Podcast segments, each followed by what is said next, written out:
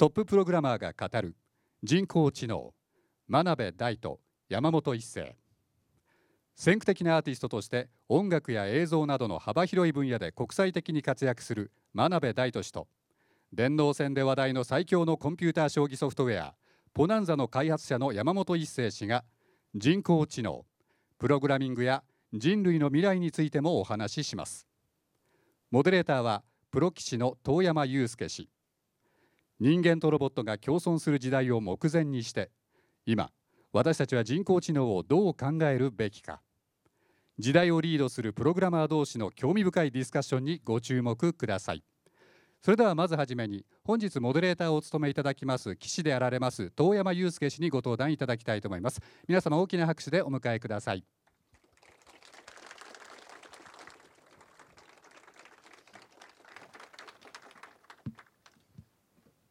皆さんこんばんは、えー、本日司会を務めさせていただきます、えー、日本将棋連盟棋士で、えー、プロデューサーを務めております、えー、遠山祐介です。今日はどうぞよろしくお願いいたします。あのすごく多くの方にいらしていただいてすみません。立ち見で見ていただく方には非常に申し訳ないですけどもあの1時間ですね。あの非常に面白い話が聞けると思いますのでぜひ楽しみにしていただければと思います、えー、それでは、えー、トークをしていただきます、えー、山本さん真鍋さんに入ってきていただきますお願いします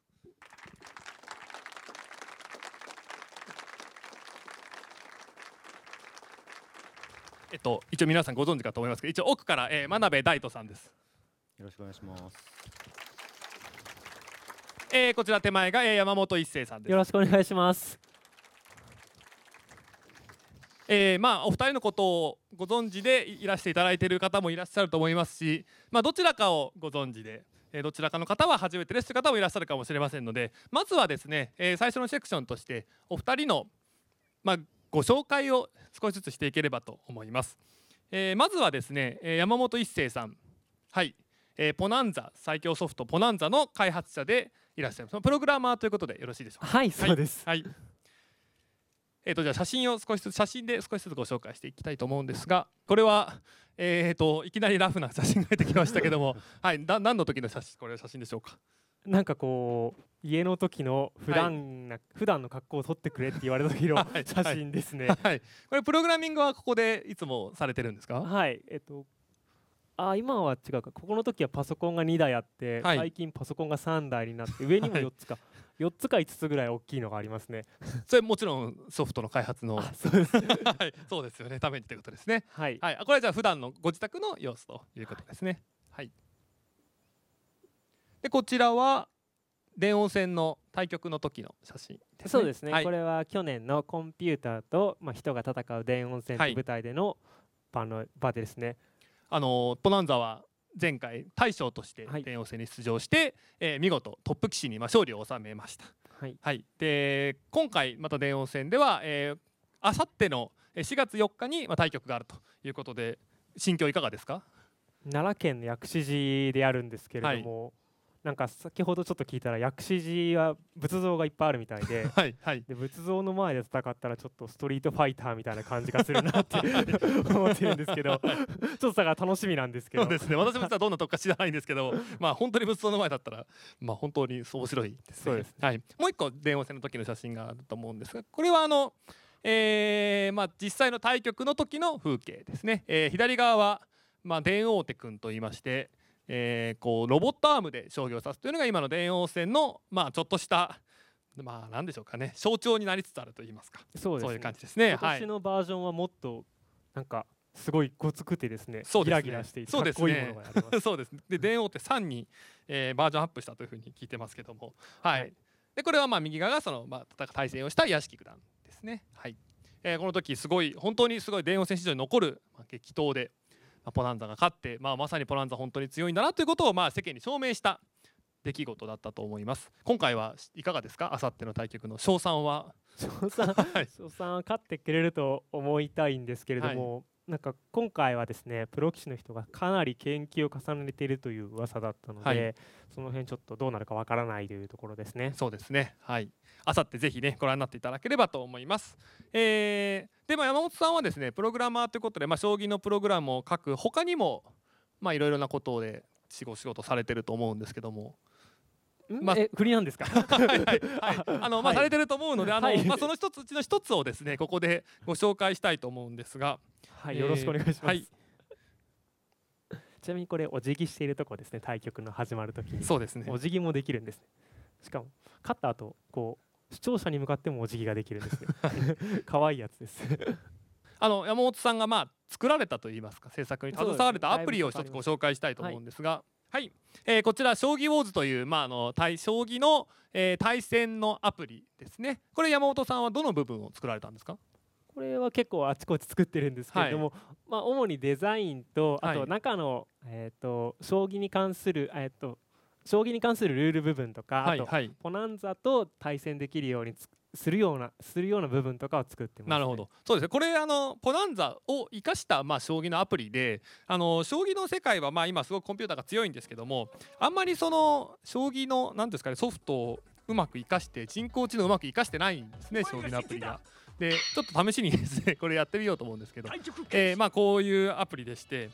これ特徴があるんですよね将棋のアプリの中でも。結構まずあのいろいろデザインが動いてるっていうのがありますね。で早指しだったら早指しとか出てます、ねはい。だけど一番の特徴は、えっと、困った時にですねもうすぐ使えるかな？えーとあ使えるようになりました。やってみましょう。これですね。そうですね、はい将棋にお授けモードがあるんですね。これですね進行にはい。任せておけ指してくれるわけですね コンピューターが代わりに。でこれまあいわゆるまあ人工知能とまあ人間がこうタッグを組んで指すようなまあ感じになるわけですね。お助けモードですね。これでもあのまあもちろんこうやるのこうやって勝つのが目的でもあるんですけど結構人間はねこういうのでコンピューターの手を学んでなんていうんですかね自分のその実力アップにつなげるみたいなことも結構するみたいですね。まあどうだったの？あんまりいい手じゃなかったような気もしますけど、はい。まあ、というアプリを作られたりとかまあいろいろなそういったことをされてるということで、はい、そうです。ねこれはじゃあちょっと相手の方に申し訳ないですけど投了します。はい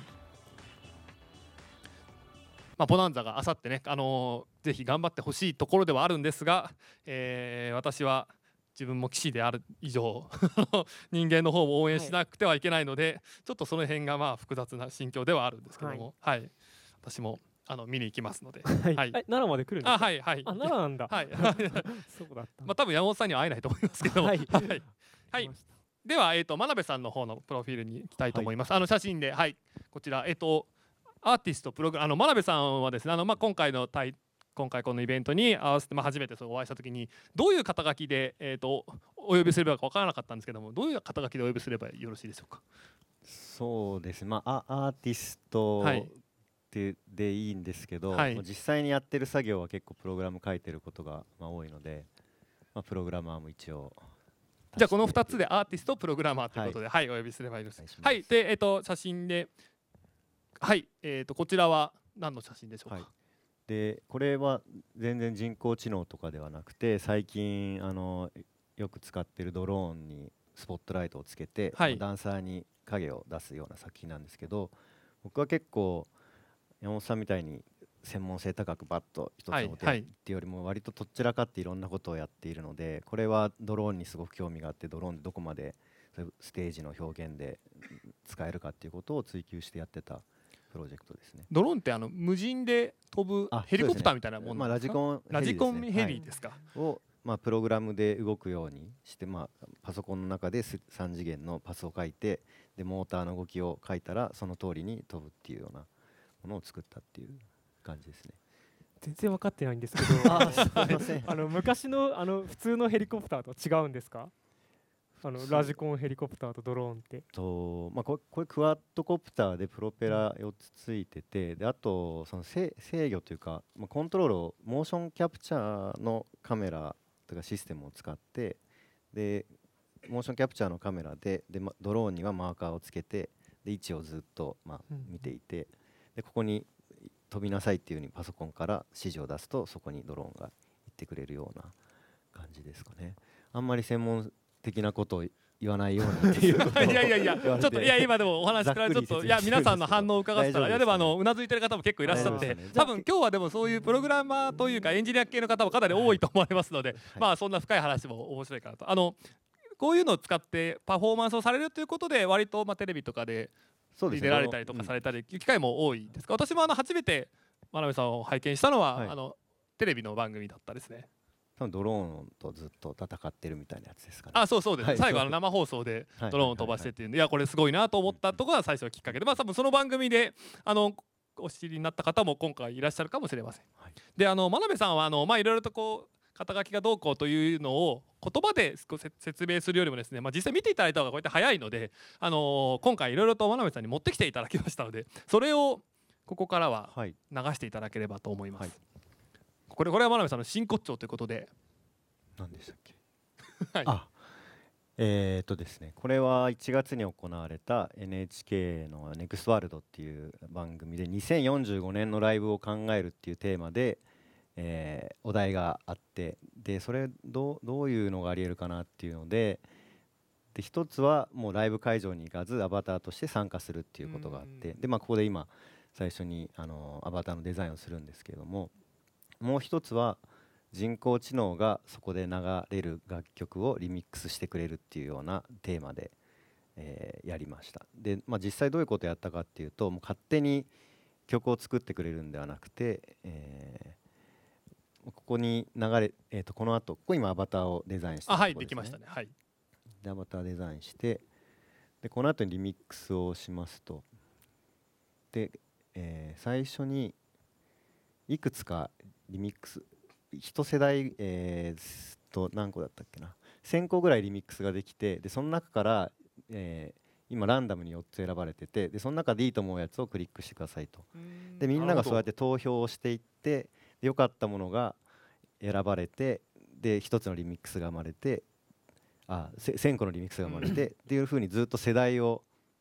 追ってどんどんどんどんリミックスが良くなっていくはずだろうっていうことで。なるほどでもそれを人工知能と呼んでもいいんじゃないかということでうんやったプロジェクトです。いわゆる遺伝的アルゴリズムね。遺伝的アルルゴリズムのその進化のところで人間がまあ評価をしていくっていう。なるほど。感じですね。という、まあ、こういうようなことが、まあ、さん割とやってらっしゃることの、はい。をいろんな。でこれはもうまさに人工知能っていうテーマも、あの番組の中ではあったので、はいはいどういうことができるかなと思って考えてやってで、まああの研究者の方と一緒に考えて作ったプロジェクトですね。はい、はい。では次にえっ、とこちらは？でこちらがですね、はい。えパフュームですね。Perfume はい。ー、Perfume という3人組の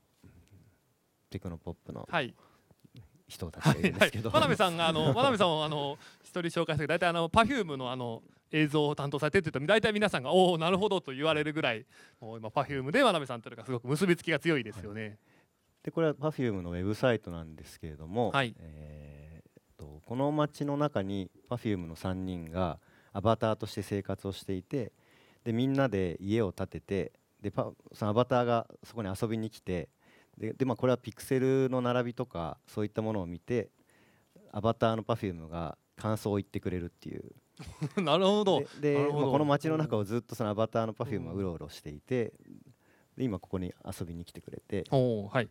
見ていてでまあこれデフォルトの家なのでそこそこのコメントしか多分しないんですけど。はい。よくできてるじゃないですか。ありがとうございます。えダメなんですか？これに対してパフュームがコメントしてくれるわけですね。そうですはい、おー。で実際のまあ Perfume のはい。あのモバイルにもあのなんか嫌なことがあったりとか嬉しい時があったらあのボタンを押してねっていうふうに言ってアプリを渡していてでそれを押すとこっちの Perfume にも反映されたりとかなんか、まあ、ただのアバターじゃなくて実際の本人たちの活動とまあつながるような仕組みなるほど。ララジオ出てる時はちゃんとラジオのラジオ局に行ってテレビ出てる時はテレビ局に行くとか、まあ、そういうすごい。すごすぎてちょっと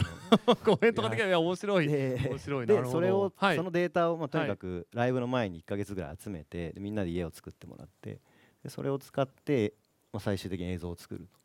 これがそのでこれがそうですねあの皆さん実際にができた。おおこれこっちはじゃあ全部その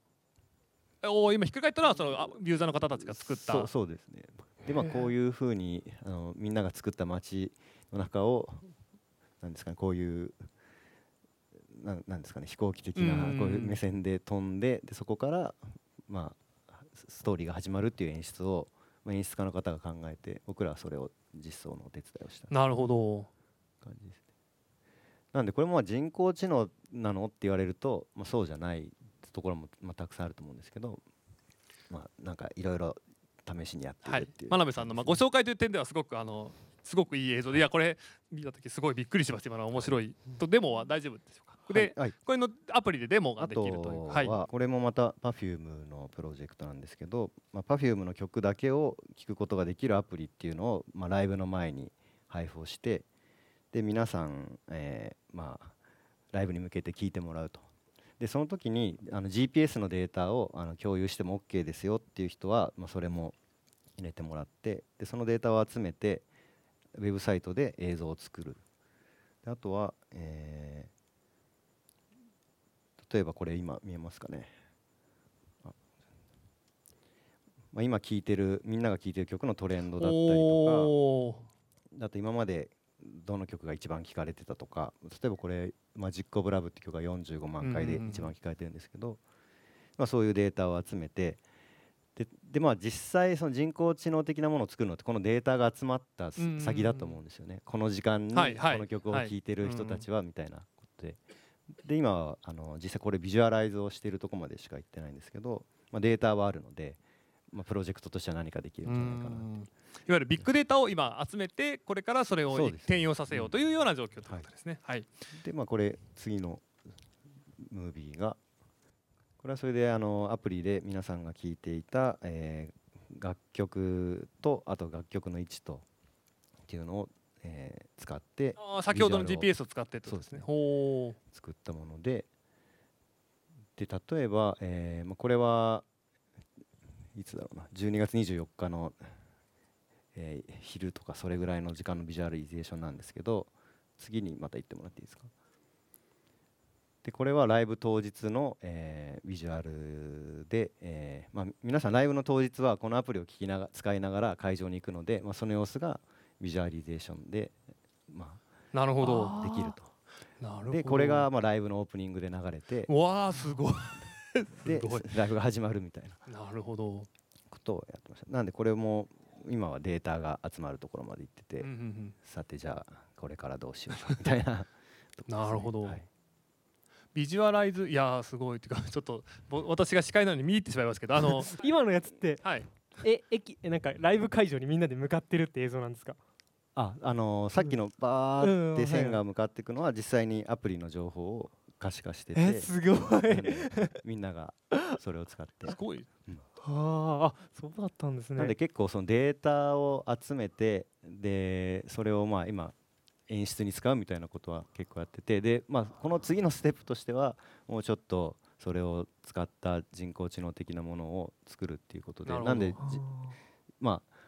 かなりそういうことをややりたいって方が強いですかねうん。今は。なんで実際にやってるプロジェクトの数っていうのはもうほとんど、まあ、1個か2個ぐらいなんですけど今でもデータがだんだん集まり始めてるので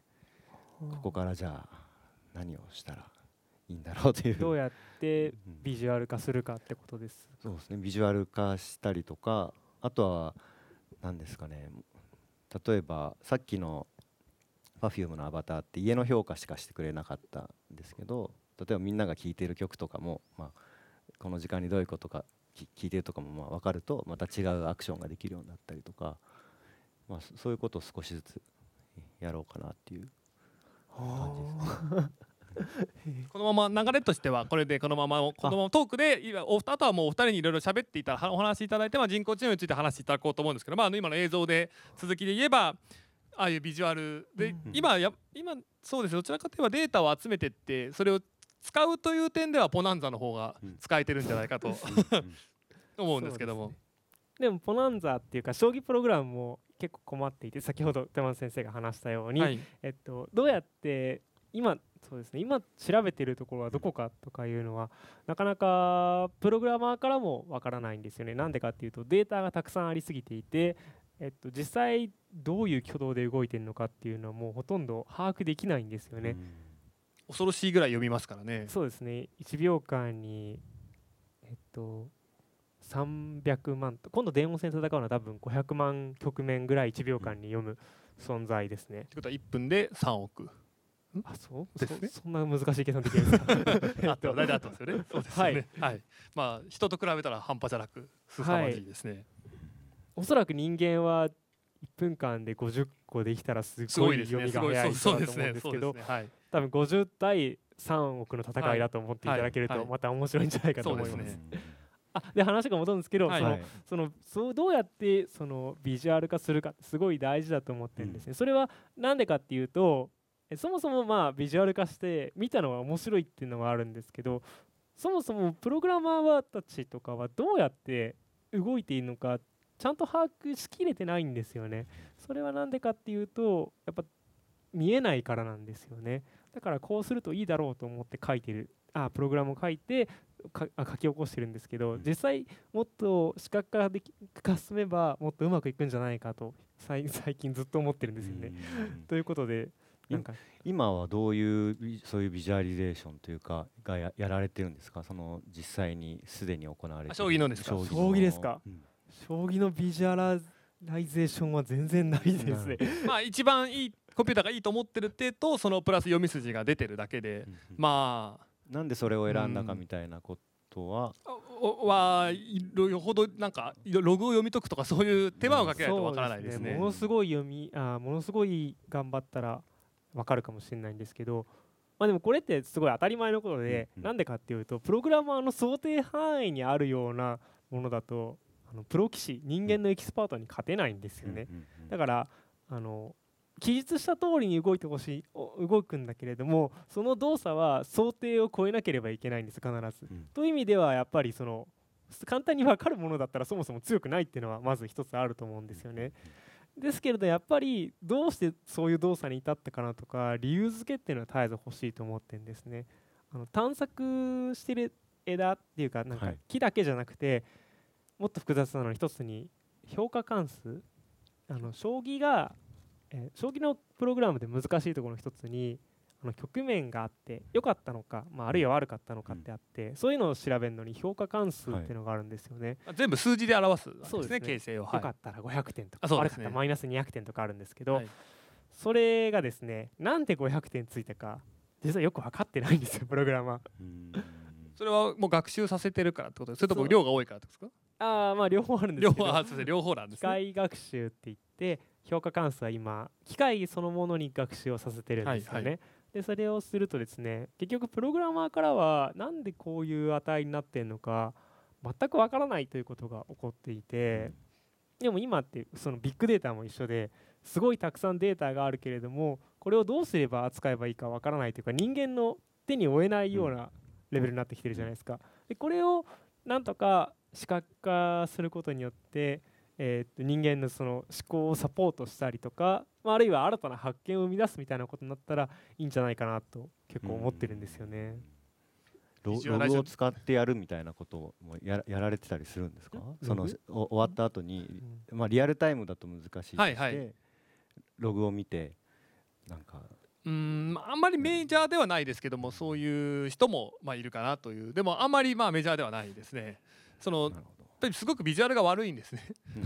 はい、あの私たちがプロが見て手をなんとかこれが手を終えるかなっていうような程度なので、まあ、普通に見るととてもじゃないけど、まあ、終えたもんじゃないかなと、うん。さっきのでもあのあの映像に出てた Perfume のやつは将棋でもできそうな そうそうなんですか？わかんないですけどどうどうです？か山本さんパッと見てどう思いました？なんかそういうのが欲しいって話されてましたよね。ああそういうの欲しいです。そうですね。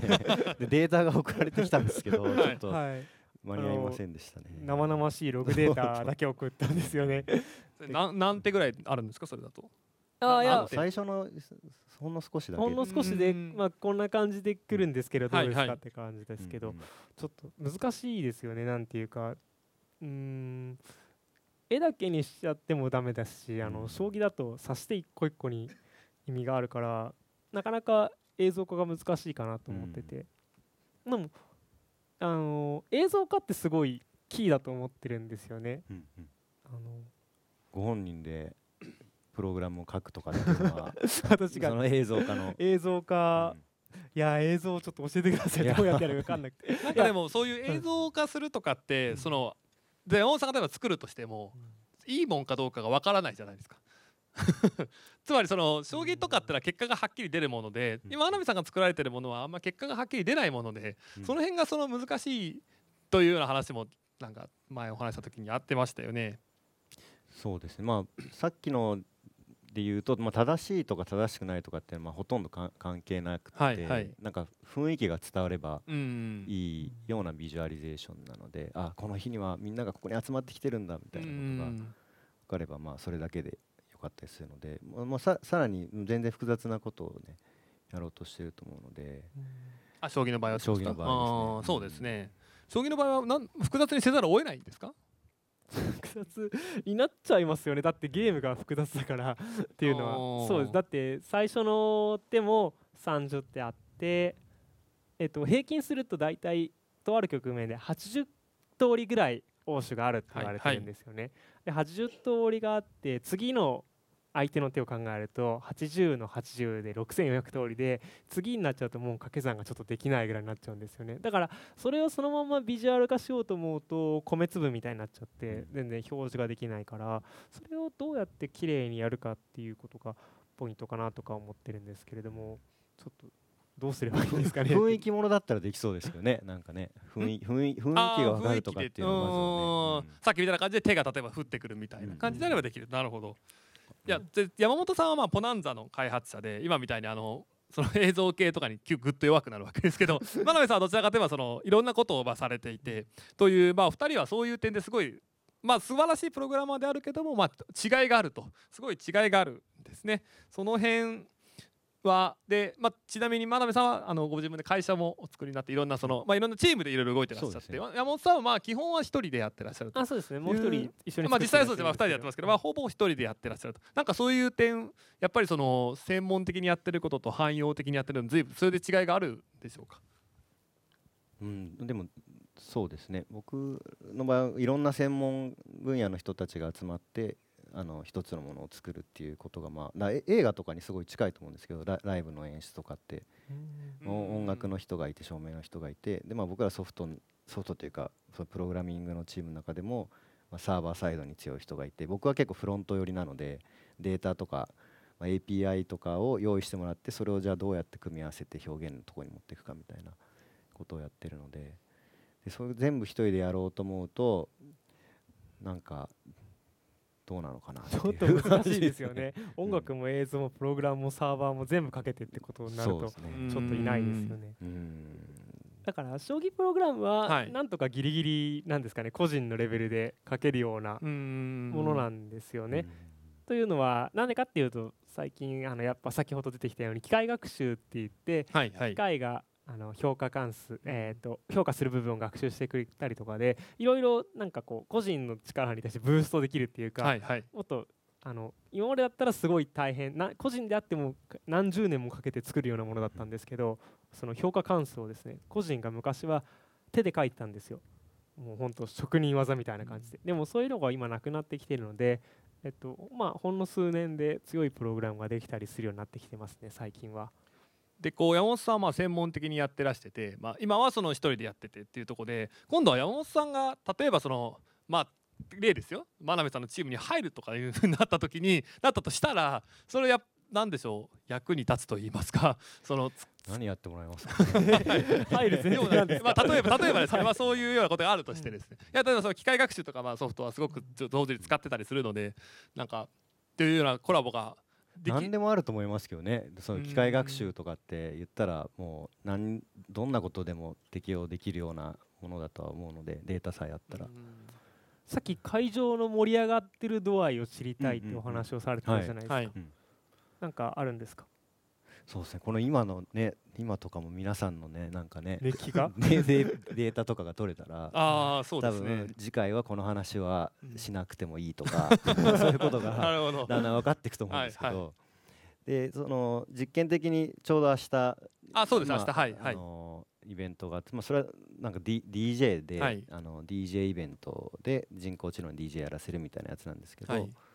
まあ、それ今おっしゃってたみたいにそこの曲かけたことが正しかったかどうかみたいなのをどうやって知るか。で知るためにどういうセンサーを置くのがいいのかみたいなことをちょっとまあ考えていて。で、まあそのまあ、普通に考えるとそのアプリのその、はいはい。まあ、どれぐらい踊ってるかとか、まあ、心拍はちょっと今回取れてないんですけどまあ心拍が取れたりとか。ああ要は揺れてるかどうかを調べたりとか、あんままだ揺れてないですね皆さん。そうですね。とかとかあと、まあ、視線とかですかね。その視線のまあ言ったらまあ視線さえ取れたらもう大体なんか集中してるかとか、まあ、眠いのかとか、そういうのもまあ分かってくるので。であとはもう少しちょっとスケスなんなんですかね。その会場全体のことでいうと、まあ、アイビーコンとかを設置していてで今この曲かけたら急にフロアから人がいなくなったとかそのお客さんの位置を分かるようにしとくとか。あとお酒買う時に、えーちょっとなんかアプリを出してもらってなんかそのか、まあ、ど相関関係がうん相関があまあるかみたいな、そこは機械学習をしたとしても、そしたらお客さんの盛り上がってる度合いが分かるんじゃないかってことなんですか。うんねうんただまだデータがないのでデータを集めて何回かやってからじゃないと分かんなかったりするので、まあ、既存のデータでじゃあ何が使えるかっていうので今までのその DJ の人たちが自分の DJ セットを、まあ、ネットに上げてたりとかもするので、まあ、そういうものを使ったりとか。DJ セットって何ですか？あのーこのフェスティバルのこのあのその DJ の人が出番に出た時に何の曲をかけたかとかそういうのが上がってるので、まあ、この曲の次にかかりやすいのはこの曲だみたいなことはうんそういう、まあ、なんか DJ セットから、まあ、見出せるというかでだまあでも基本的にそれはグローバルな DJ っていうかおーはいなので、もっとそのローカルでこのお客さんのためにやろうと思うと、まあ、今も実際やってますけどお客さんのプレイリストを全部取ってでこのお客さんの中では何が一番人気あるかとか必ず U2 が一番人気出るんですけどそれはまあ いろいろな事情で出るんですけどでもその次これで、まあ、僕がだからかけて今までは僕は8年間のプレイリストをずっと保存してたのででそのプレイリストの中でよくかけてる曲でしかもお客さんが、まあ、よくあの持ってる曲はかけてもいいんじゃないかみたいなこととか。っていうとこまではまあできてるんですけどまあさらにやるとしたら何があるかなと思って。で多分ウェアラブルとかってもうきっとそういうことにどんどん使われていくとアップルウォッチですね。もうすぐ発売の。そうですもうすぐですよね。アプローチアプローチがあったらなんか将棋でできますか？ごめんなさいさっき話したんですけど あの Apple Watch の話をしたら Apple Watch がもらえるんじゃないかって話をしてて。ちょっと Apple Watch の話をしたしましたけどやっぱ心拍数も測れますしね。やっぱ将棋でも多分あんなことやこんなことができるんじゃないかと。実際でもね将棋でいやいや私つけて対局しますけどね。そしたらね別にそのどうこうではなくて。いや面白いですよね。そういうデータ将棋はまあ指し手のデータが残りますけどねそういう心拍のデータとかもできたら面白い、うんそういうのを学習させるって点でポナンザとかがまた役に立ったりしたら面白いですけどね。でもまず見てて面白いじゃないですか。なんかすごいポーカーフェイスしてるけど明らかに心拍数が上がってるとか。ああそうですね。ぼやいてるけどもう心拍が収まってるとか。それは将棋はありそうですね確かに。そっか。そうするとやっぱ会場の盛り上がり度とかもすぐ分かるってことなんですかね。心拍数が分かれば。そうですね、うん。なんか何にもないよりは結構わかるかなっていう気がしますけどね。だから今のこうやってお客さんを見てもどうなんどまあどうなんだ。どう 大丈夫だと思いますよ。大丈夫。大丈夫信じてます。はい。えっと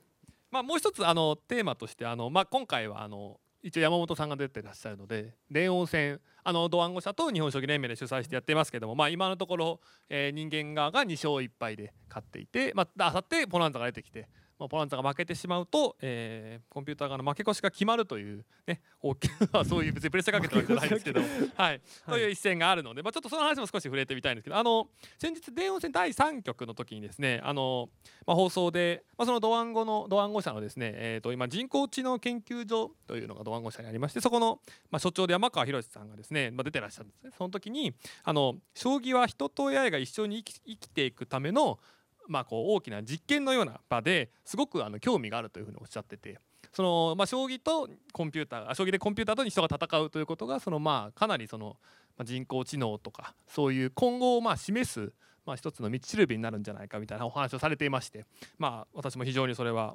そういうふうにあってほしいですし、まあ、そうあるそうだと思ってはいるんですけども、まあ、まずはポナンザで今やってらっしゃいますんで山本さんいかがですか？いやまずぜひ聞きたいんですけど、はい。この中で電王戦って単語は皆さん分かっているんでしょうか？分かってる人ああれみんな分かってる？あでも分かってない人もいるんですね。そうですね。そうですね。えっ、とそういうことはやっぱりこう真鍋さんが目的で来たってことなんですかね。かもしれないですね。えっと、電音線っていうのはですね、コンピューターですね。私が作ったプログラムや他のプログラムもあるんですけどそそのプログラムとプロ棋士っていう将棋のプロっていうそうですね。現役のプロ棋士が入った片山さんも将棋のプロなんですけどそういう方々が戦ってまあどっちが強いかっていうのを競ってるはい。だけっちゃだけなんですけど、はい。でもやっぱそうするとですねいろんなことが見えてくるんですよね。そはい。のコンピューターと人間例えば考え方が一つ違ったりとか、まあ、極端なこと言えば文化が違うんですよね。文化。うんまあそうですね。その辺はまあいやいろんないろいろ違いがね見え いやコンピューターがしかも強くなったことで見えてきたんですかねですそれも。今コンピューターすごいプロ棋士の中でもかなりレベルが高いところまで来てるのでやっぱ本当強くなってきてそうするとですねなんか不思議なことに人間がどういう存在かってことがむしろ逆に浮き彫りになってくるかなってイメージがあるんですよね。えっと、要はつまりコンピューターっていう別の存在があってそれと人間が本気で向き合うことで人間とはどういったものかっていうことがなんかこうありありと出てくるっていうのが電音線の面白いとこかなって思ってますね。ああの2日後にありますのではいよろしくはいはい。まあ見ていただければと思うんですけども。あのー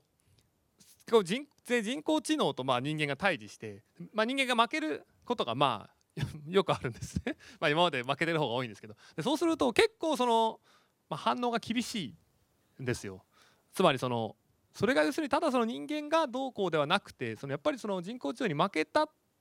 人間が負けてしまったみたいなそういう恐怖があるっていうふうに思うんですけど真鍋さんどう思われます？でもそういう感情が芽生えるのはすごいわかる気もしますけどね。僕全くないんですけど、はい。あのーなんかちょっと象徴みたいなとこもあるじゃないですか。そういう頭脳ゲームというか、はでもこの先例えば10年後とか20年後に、はい。圧倒的にコンピューターが将棋において強くなる可能性っていうのはあるわけですよね。そうですね。ありますね、はい。だもうコンピューターに勝とうなんてことを考えることはもう無駄だっていうことにななるかもしれないゲームってことですか、まあ、基本的にはなると思われますね。はい、あまあチェスですでにそういう事例があって、うんうんうんうん。チェスはもう全く勝てないですから、まあきっとそうなるんではないかと言われてますね。でい囲碁とかはまだっていう感じ？まだですね、そうですね、はい。もうかなりまあき際どいところまでは来てますね。はい。際どいとこまで来てるんですね、なるほど、うん、でもなんかすすなんですかね。そそもそもそんなにフェアな戦いをしてるのかどうかってところもなんでしょうあるあだいうかまあ、ううんん、ねどうなんですかねいや難しいとこですね。その辺もなんか難しいと思うんですけどフェアな戦いをしてるって思う人の方がもしかするとなんか負けた時とかになんかああ負けてしまったっていうふうに 思ってしまうのかもしれないですよね。なんかそう将棋が、まあ、これでまあ例えばボナンザにもう全く歯が立たなくなったってことは、つまり人間がその人工知能にまあまあ劣ってしまったみたいな。うんそうするとまあこれから先そのそういう世界がまあやってくると今言われてて、まあ、問題視もされてるじゃないですか。うんそういうことについてお二人いかがですか？重いテーマですね Google の検索とかしてて、はいまあ、パッと教えてくれるのに関しては違和感ないんですかね。ああはいはいそうですね、うん確かに。あれも人工知能の一種ですもんね。ん自分より詳しいみたいなことに なるのはないですよね。まあそうですねうんあでも先生って多いですか結構検索すると、それと結構コンピュータープロ棋士が言うのと結構似てるんですね。結構なんかみんな例えばポナンザ先生とかね言うんですよ。あれ不思議ですね。なんでなんでしょうその現象は。名前を付けたいぐらいですけど、なんか自分より上回ったと思うと先生ってつけるのかもしれないですね。ポナンザさんとか言われますね。ポナンザさん、ポナンザさんは多分まだね上回ってない上回ってない 多分先生って人はもう尊敬してるぐらい そうですね。もう先生ってつくともうこれかなわんと思ってるのかもしれないですけど、さっきの検索なんかはまあそういういい例なのかもしれないです。そういう世界が来た時にどうなるという？うーんいやそこが分かんないですよね。はい。えっ、と本当のこと言うと全く分からないんですけれどもまあ多分人間のなんか、まあ、得意な領域がまだまだいっぱい残されてるわけじゃないですか。例えば今のこの喋ってることだってコンピューター全然できないじゃないですか、はいもうつまんないことしか喋れないじゃないですか。とか、まあ、極端なこと言えば映像を作る作るいや機械の力をすごい借りてるんですけど映像そのものを作ったりライブを成功させるなんてすごく難しくて今とても機械でできる感じしないじゃないですか。で例えばですけど真鍋さんに聞きますけどじゃあコンピューターが最初から最後まで全部作ったライブがあったらそれは感動できますか？それね 感動して後で全部実はアルゴリズムでとかって言われたらちょっとやっぱりしょんぼりするかもしれないですけど でもそなんかあれですよねそういうストーリーなんなんでしょう簡単な簡単なってちょっと言い方難しいですけどドドラマとかも要は脚本をじゃあその自動生成するみたいなこととかもまあなんかそそろそろできるかなっていう感じも感じとしては今はうそうですね。真鍋さんはそういうことにこれから取り組んでいくとかいうような気持ちもあるんですか？うーんなんか面白いなと思いますけどね、うん。でかんなんかまあある程度感動できるものとかっていうのにはなるんじゃないかなって気がしますけど、うんうんうんまあ、海外のテレビとかは、ね、そうやって視聴者のデータをひたすら取って最適化するみたいなことは、ね、やってますしへえそうなんですか。面白い。キャスティングを選んだりとかもやってると思うので。この人が出てきた方が良かったからこの人をどんどん出そうとか出そういう感じか？なるほどね。なんで、まあ普通の流れで多分あ出てくると思うんですけどあとは見見せ方の問題というかデデザインというか、なんなんですかね。やっぱ人間がコンピューターに負けたみたいなことの見え方はやっぱりちょっとうんってなるとこは多分あって将棋とかはもろにそういう、はいはい。はい将棋は激しく出ますよねロボットアームに負けてるみたいな 絵とかも結構ねインパクトあるし、うん。そういうのがそういう映像とかそういう世界でもでも出てくるかもしれない全然もうすぐ出てくると思いますよ。編集とかはもう絶対プログラムでやった方が早くなるでしょうしね。うん。なんか自動編集とか、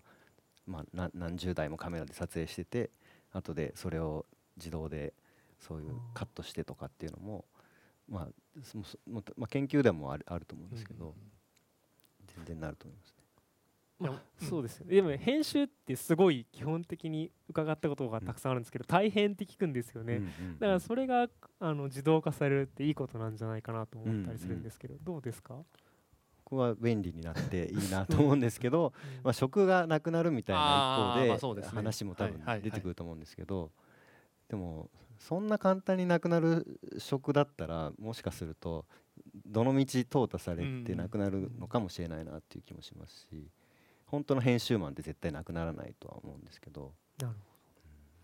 あそそういうことですよね。だからなんかどんどん上手にいろんなものが上手になってきてじゃあ自分はどういう価値を出すかってことがなんていうか真に求められているっていうか、単純作業だとどんどんコンピューターに取って代わられるから、それでそれでもなお何かできることはないかってことですようんね、うんうん。だと思います。だから自分で何ができるかとですね、コンピューターで取って代わられる中でも何ができるか。だからコンピューター将棋、でもコンピューター将棋と、まあ、例えば将棋界の関わり合いってまさにそういうことで、うん。将棋そのものだけだと単純に言うとコンピューターの方が、まあ、わかん今は分かんないですけど、まあ、少なくとも100年したら絶対コンピューターの方が強いわけじゃないですか。はい。じゃあその時に人間はどうやって、えっと、価値を見出していくかって。チェスの世界はでも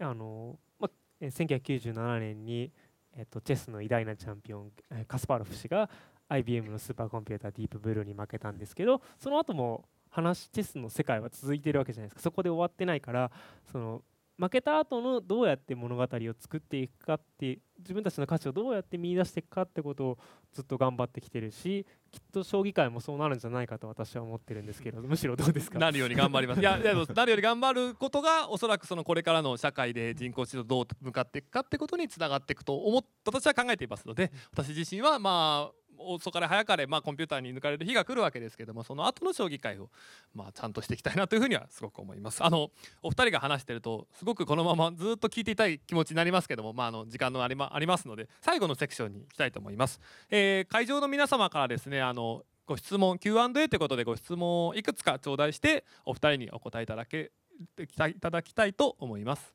えっとご質問ある方じゃあ挙手でお願いできれば。マイク持っていきますじゃああの一番後ろで立たれてるじゃああの。はい。えあの私は、まあ、どっちかというと将棋の方が興味があってきたんですけども、はい。まあ、結局あの、まあ、将棋の中でいろんな技というか、まあ、技術があってその中の一試合を1対1で指すっていうことは今かなりコンピューターが強くなってきてるけども、まあ、昔からあの将棋の定石いわゆる、まあ、序盤から終盤までこういう流れでこうやって目指して指していくんだっていうようなあの1試合全般の全般の指し方定石。それというのはなんかかなり難しそうな、ええ、あの気がして。た例えばあの名名人でもなかなかそういう定石作るのはうまくないけど逆逆にそうじゃなくて5段とか7段ぐらいの人が新しい戦法をパッと突然提案してこう出してきたりそれは人間ですけどね。そういうのは、えー、コンピューターはどどうそういうのも攻め攻めていけるんでしょうかねコンピューターでもポナンザは今割とそういうことにチャレンジしてるんですよね。その自分で定石を作っていこうとしてますよね。えっ、と定石はですねそうですね。将棋400年ほど昔から今の形になったと言われていてそうですね。その時の名人たちが作ったような定石もあるし、はい、また新しく最近開発されたその10年レベルの10年前とかに開発されたような戦法もいっぱいありますね。でじゃあコンピューターは新しい手が出せないのかっていうと今のところ体系だって作え体系だって作った定石というものはまだないと思います、ね、ただ部分部分ではあの今までの常識ではなかったというか部分部分では今までそれは無理だと思われていたようなところを、えーと、コンピューターが新しい手を指してプロの機械でもプロの将棋プロの世界ですねプロの世界でも、えーと、それが採用されるっていう例があります。今今ごめんなさいコンピューターがきらめく手を指してそれを人間が体系化するという時代ですね。時代として。だからコンピューターが線線にはできない。コンピューターは点を見つけるのがうまくて人間は線にするのがうまいという状況ですね、うん、ただもしかしたら将来的にはそういう一本の線にしてしまうかもしれないですけども、うん。はい、なんかストーリーとして作れるようになってきたらまた面白い世界が出てくるのかな。そう。でストーリー、そういう意味ではさっきの映画を作るとかもストーリーとして作れてしまうのかもしれないですけども、あありがとうございました、はい、ありがとうございました。とじゃあ他で何かあのちょっと将棋に寄りがちなので将棋じゃない質問の方でもしあれば将棋じゃないじゃあそちらの方にしますか。えっとまあ私もエンジニアなんですけれどもよく言われるのは、えー、とエンジニアじゃない人によく言われるのはどうやってプログラムって書き始めたらいいのかとかきっかけっていうのをよく言われるんですけれどもエンジニアって最初習うのがハローワールドだと思うんですけれどもそれを教えたところで何が面白いんだろうかっていうふうに思われてしまうのがいつものことなんですけどももしそういうので何か面白い教え方などがあればぜひ教えてください。何ですかね。真鍋さんプログラムを始めたきっかけは？僕ゲームですね。ゲームです。ゲームを作るという動機があったわけですね。じゃあ。そうですね。でもまあ一番教え方細かい教え方わかんないですけど、でも多分もうもうこれが作りたいっていうものが決まってると多分まあそのまま作れるんですけどプログラム自体を勉強するっていうのは結構難しいかなっていう気もしますけどねなんかややることね多いというか。うん、そうですねプログラムの世界ももうだいぶ大きくなってしまったので全部はフォローできないから1個ずつ進めなきゃいけないんですけどやっぱりこれやりたいっていうのがあると話が早いですよね。私はでも別にそういう感じじゃなくてただプログラム勉強しようかなっていう感じで始めたんですけど なんか始めていくうちになんか突然あ将棋プログラム書けるんじゃないかなとか思って始めたっていうのが大きかったですね。ただプロあプロごめんなさいプログラムをねあの覚えるって僕一個だけ聞きたいことがあってプログラムをね書くとき皆さんもエンジニアで書かれるお二人も書かれると思うんですけど書くときってどんな心境なんですかえなんかもうコンピューターになりきってるんですか自分があーでもいろんなレイヤーがあってですね、はい、えっと、例えば何かの動作を早くしたいという時は本当コンピューターの気持ちになってですね、うんうん、あレジスターがここだ はいメモリーがここだみたいなあキャッシュが遅いごめんなさい意味不明なこと言ってそういう そういうことを思ったりしてないんですけどえっと、はい、だけど、まあ、そうじゃなくてもっとなんですかね人間寄りっていうか抽象的なことをやってる時はやっぱりこう人間の思考に近い方をやってますね。いろいろレベルがあって行き来しないといけないって感じですね。真鍋さんはいかがですか？どんなプロプログラミング書いてる真鍋さんはどうなってるんですか？どうなってるんですか、ね、コンピューターとちょっと一体化しちゃってる感じなんですか？それとも、えー、なんかその自分が描く映像がもう出て書いてるんですか？そうですね。まあでもやっぱ自分の予想してないものが出てきた時は一番面白かったりするのでなるほど。デザイン仕事はなんか最初にデザイン渡されてそれを実装するんですけど自分の作品とかの場合はもうとにかくデータがあって適当になんかやってるとなんかいかっこよくなったとかなるほど。みたいなのがあるのでで、まあ、さ最初プログラム始めて面白かったのはそれですかね。でも自分で思わぬことが出てくるのが面白かった、うん。なるほど。そうなるほど。そういう皆さんいろいろといろいろあって面白い。いや私だったら例えば将棋やると将棋の番にこう入っていっちゃうような感じになるんですね、うん。だから皆さんプログラム書くとどんな気持ちになるのかなというすごい疑問があってすいません質問に乗っかってしまって聞いてしまいました。まあ名残惜しいですけどここではい終わりにさせていただきたいと思います。あの今日はあの大勢の方に来ていただいてちょっと立ち火も多くなってしまって申し訳なかったですけども楽しんでいただけてれば幸いです。どうも皆さんありがとうございました。ありがとうございました。ありがとうございました。